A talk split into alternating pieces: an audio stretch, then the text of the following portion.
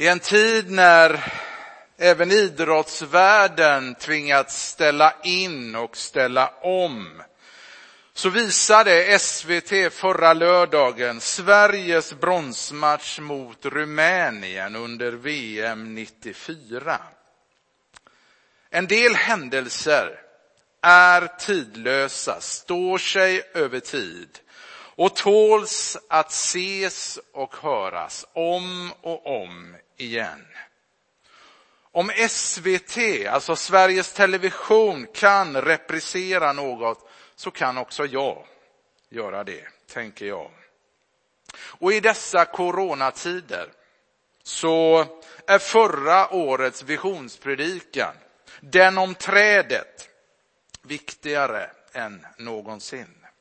Den beskriver inte bara vårt uppdrag som församling, att vi vill vara stadens lunga, utan den beskriver också vad som är målet för var och en utav oss som är en del av Mölndal pingst.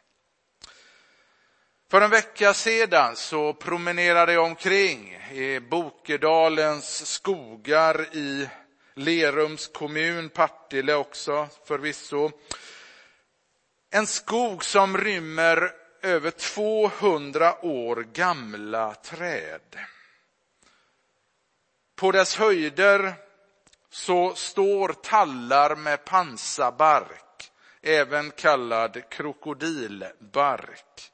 Invid herrgården, Jonsereds herrgård, på gårdens mest utsatta läge står den tjockaste eken, stadig och trygg med ståtlig krona.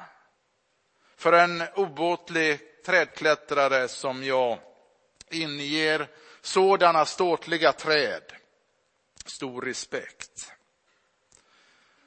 Jag har som flera av er redan vet valt att under våren predika kring temat att leva ett missionellt liv. Att återspegla Jesus så att fler blir nyfikna på honom och vill följa i hans spår. Men hur återspeglar man Jesus i tider av kris? Hur blir vi likt robusta ekar som står ta, stadiga och trygga i tid och otid, i med och motvind? Idag talar jag till dig som har eller inte har gröna fingrar. En del har det. De kan få vissna blommor att blomstra som aldrig förr, en vissen pelargon att se som ny ut. Andra har det inte. De kan få den mest bedårande och vackra orkidén att vissna på bara en vecka. Inga namn nämnda. Jag var på plantagen sent igår kväll, strax före stängningsdags. Och jag ska ärligt erkänna att jag sneglade mer på plastväxterna till ett av rummen hemma. För ett antal år sedan bodde vi några år på Öckerö där vi hyrde ett hus. På gården framför huset så stod det några björkar. De flesta av björkarna såg sjuka ut, bortsett från en björk som var högväxt, kraftig och bar en vacker ståtlig krona om sommaren. Så en sommar så svämmade avloppet i källaren över.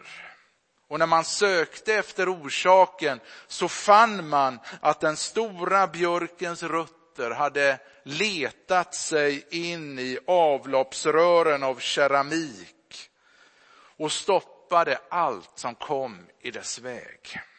Genast så förstod jag varför björken kunde se så ståtlig ut. Tänk dig all näring som den sugit åt sig genom åren. Och eftersom jag själv varit med och bidragit till dess växt så var det som om jag själv växte lite grann. Rutter är fascinerande och livsavgörande. Och salmisten skriver i psalm 1.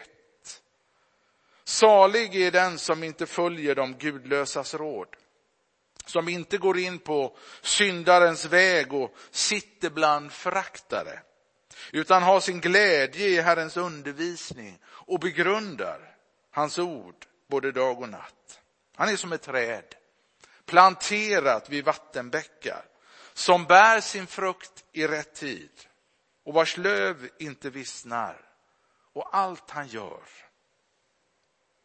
det lyckas väl.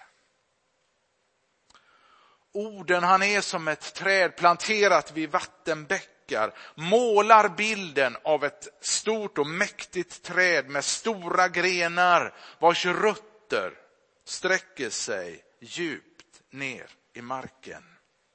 När du ser ett stort och mäktigt träd med ett antal år på nacken så kan du vara säker på att det har ett vidsträckt rotsystem. Osynligt för blotta ögat.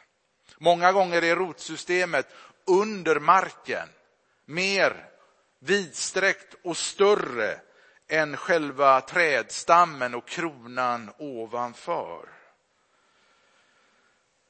Det finns ett trädslag i Kalifornien som med sina enorma rötter stått i både stormar och torka. Mammutträdet. Det har stått i århundraden. Det äldsta trädet sägs vara 3000 år.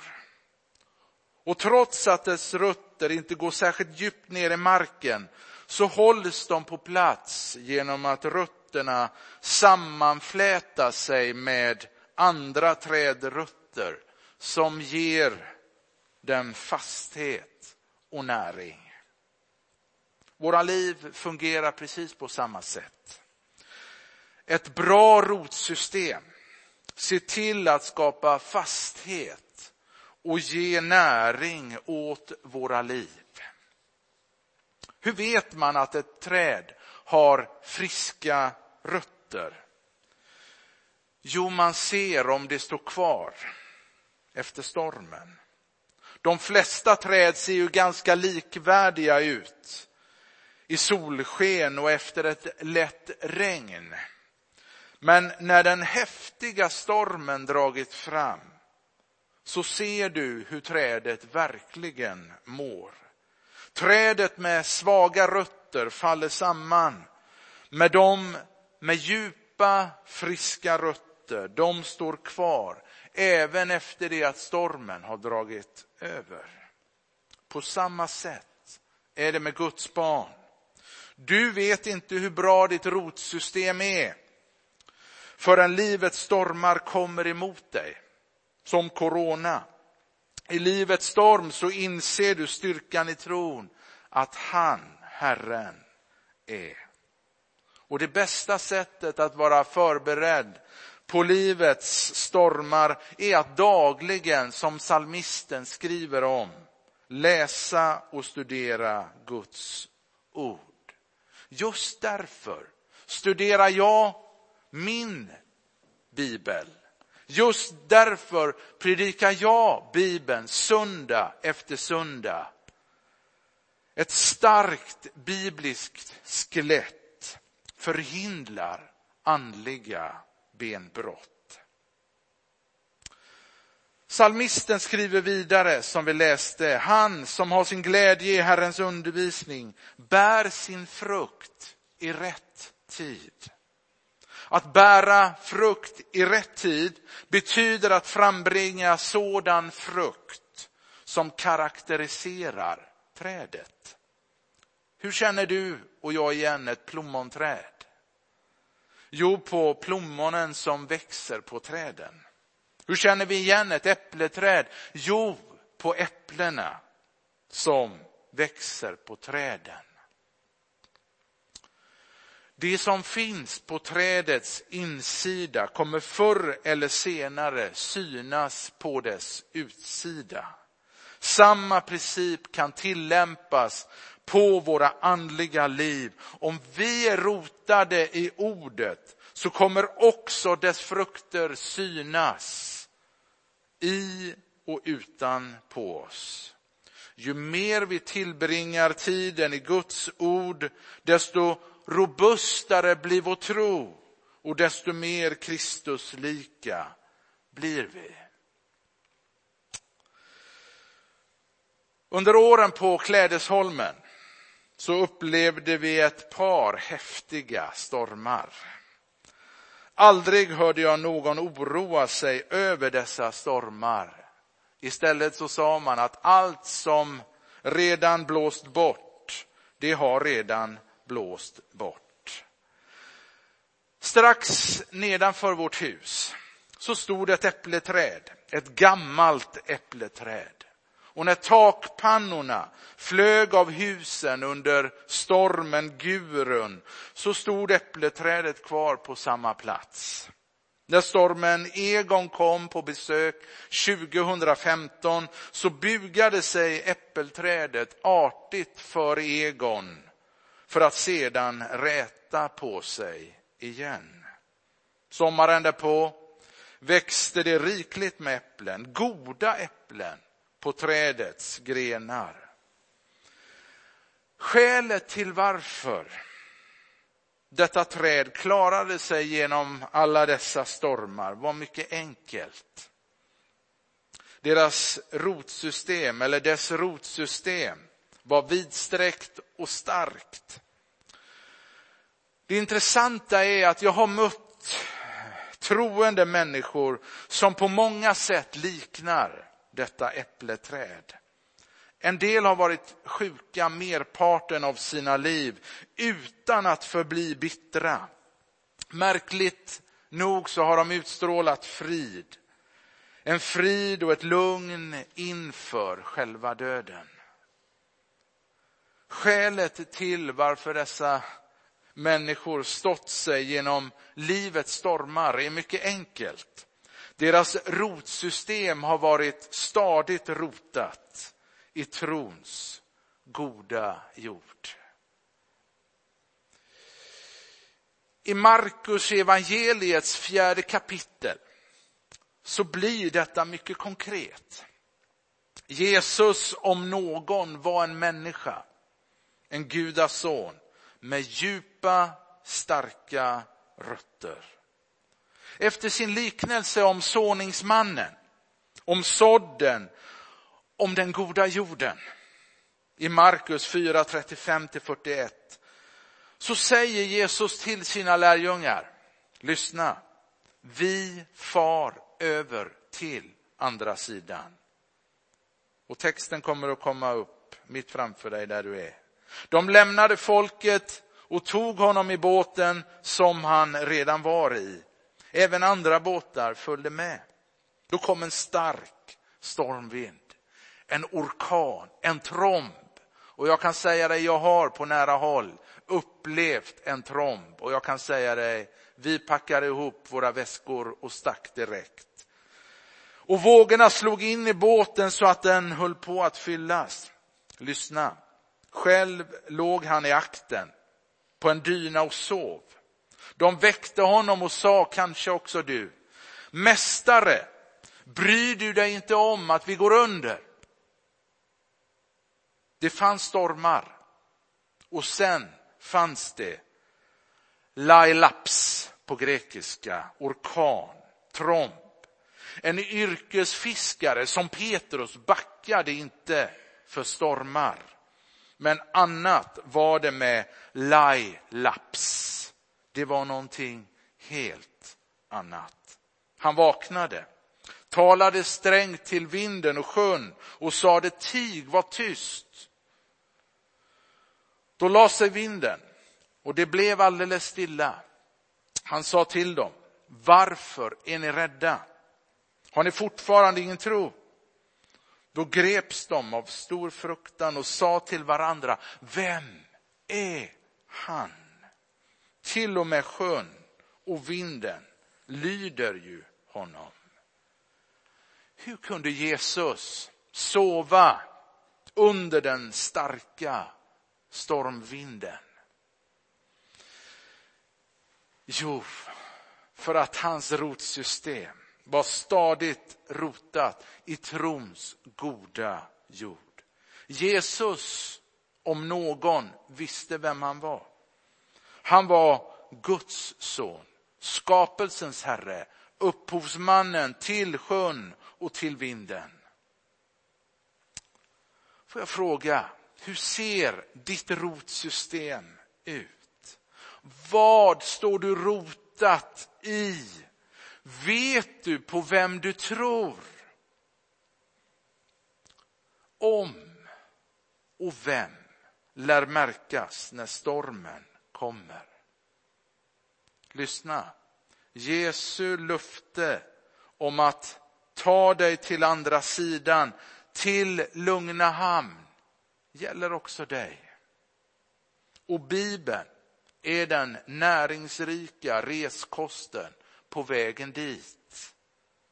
Jag brukar alltid säga att i Bibeln har Gud sagt oss allt som vi behöver veta för att komma till tro och förbli i tron. Bibeln är den näringsrika roten som Paulus skriver om i Romarbrevet 11, som gör oss starka i livets stormar, också under coronatider.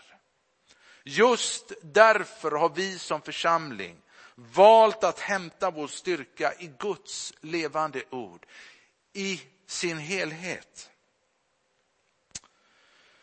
Min uppmaning till dig idag är precis som Jesus i liknelsen om såningsmannen, att söka förstå bibelordet. Och i vårt senaste programblad så har vi skickat med flera tips och råd till dig som bibelläsare. Läs dem. Och har du frågor så skicka in dem. Så kommer det att komma ett Q&A där vi liksom besvarar dina bibelfrågor så gott vi kan. Tro ordet, lev i ordet och handla på ordet. Med tiden så kommer också ditt rotsystem att breda ut sig, bli vidare. Stammen, och nu pratar jag om, om din kroppsvikt, stammen kommer att bli tjockare och din krona kommer att bli ståtligare. Gud välsigne dig i din bibelläsning. Låt oss be.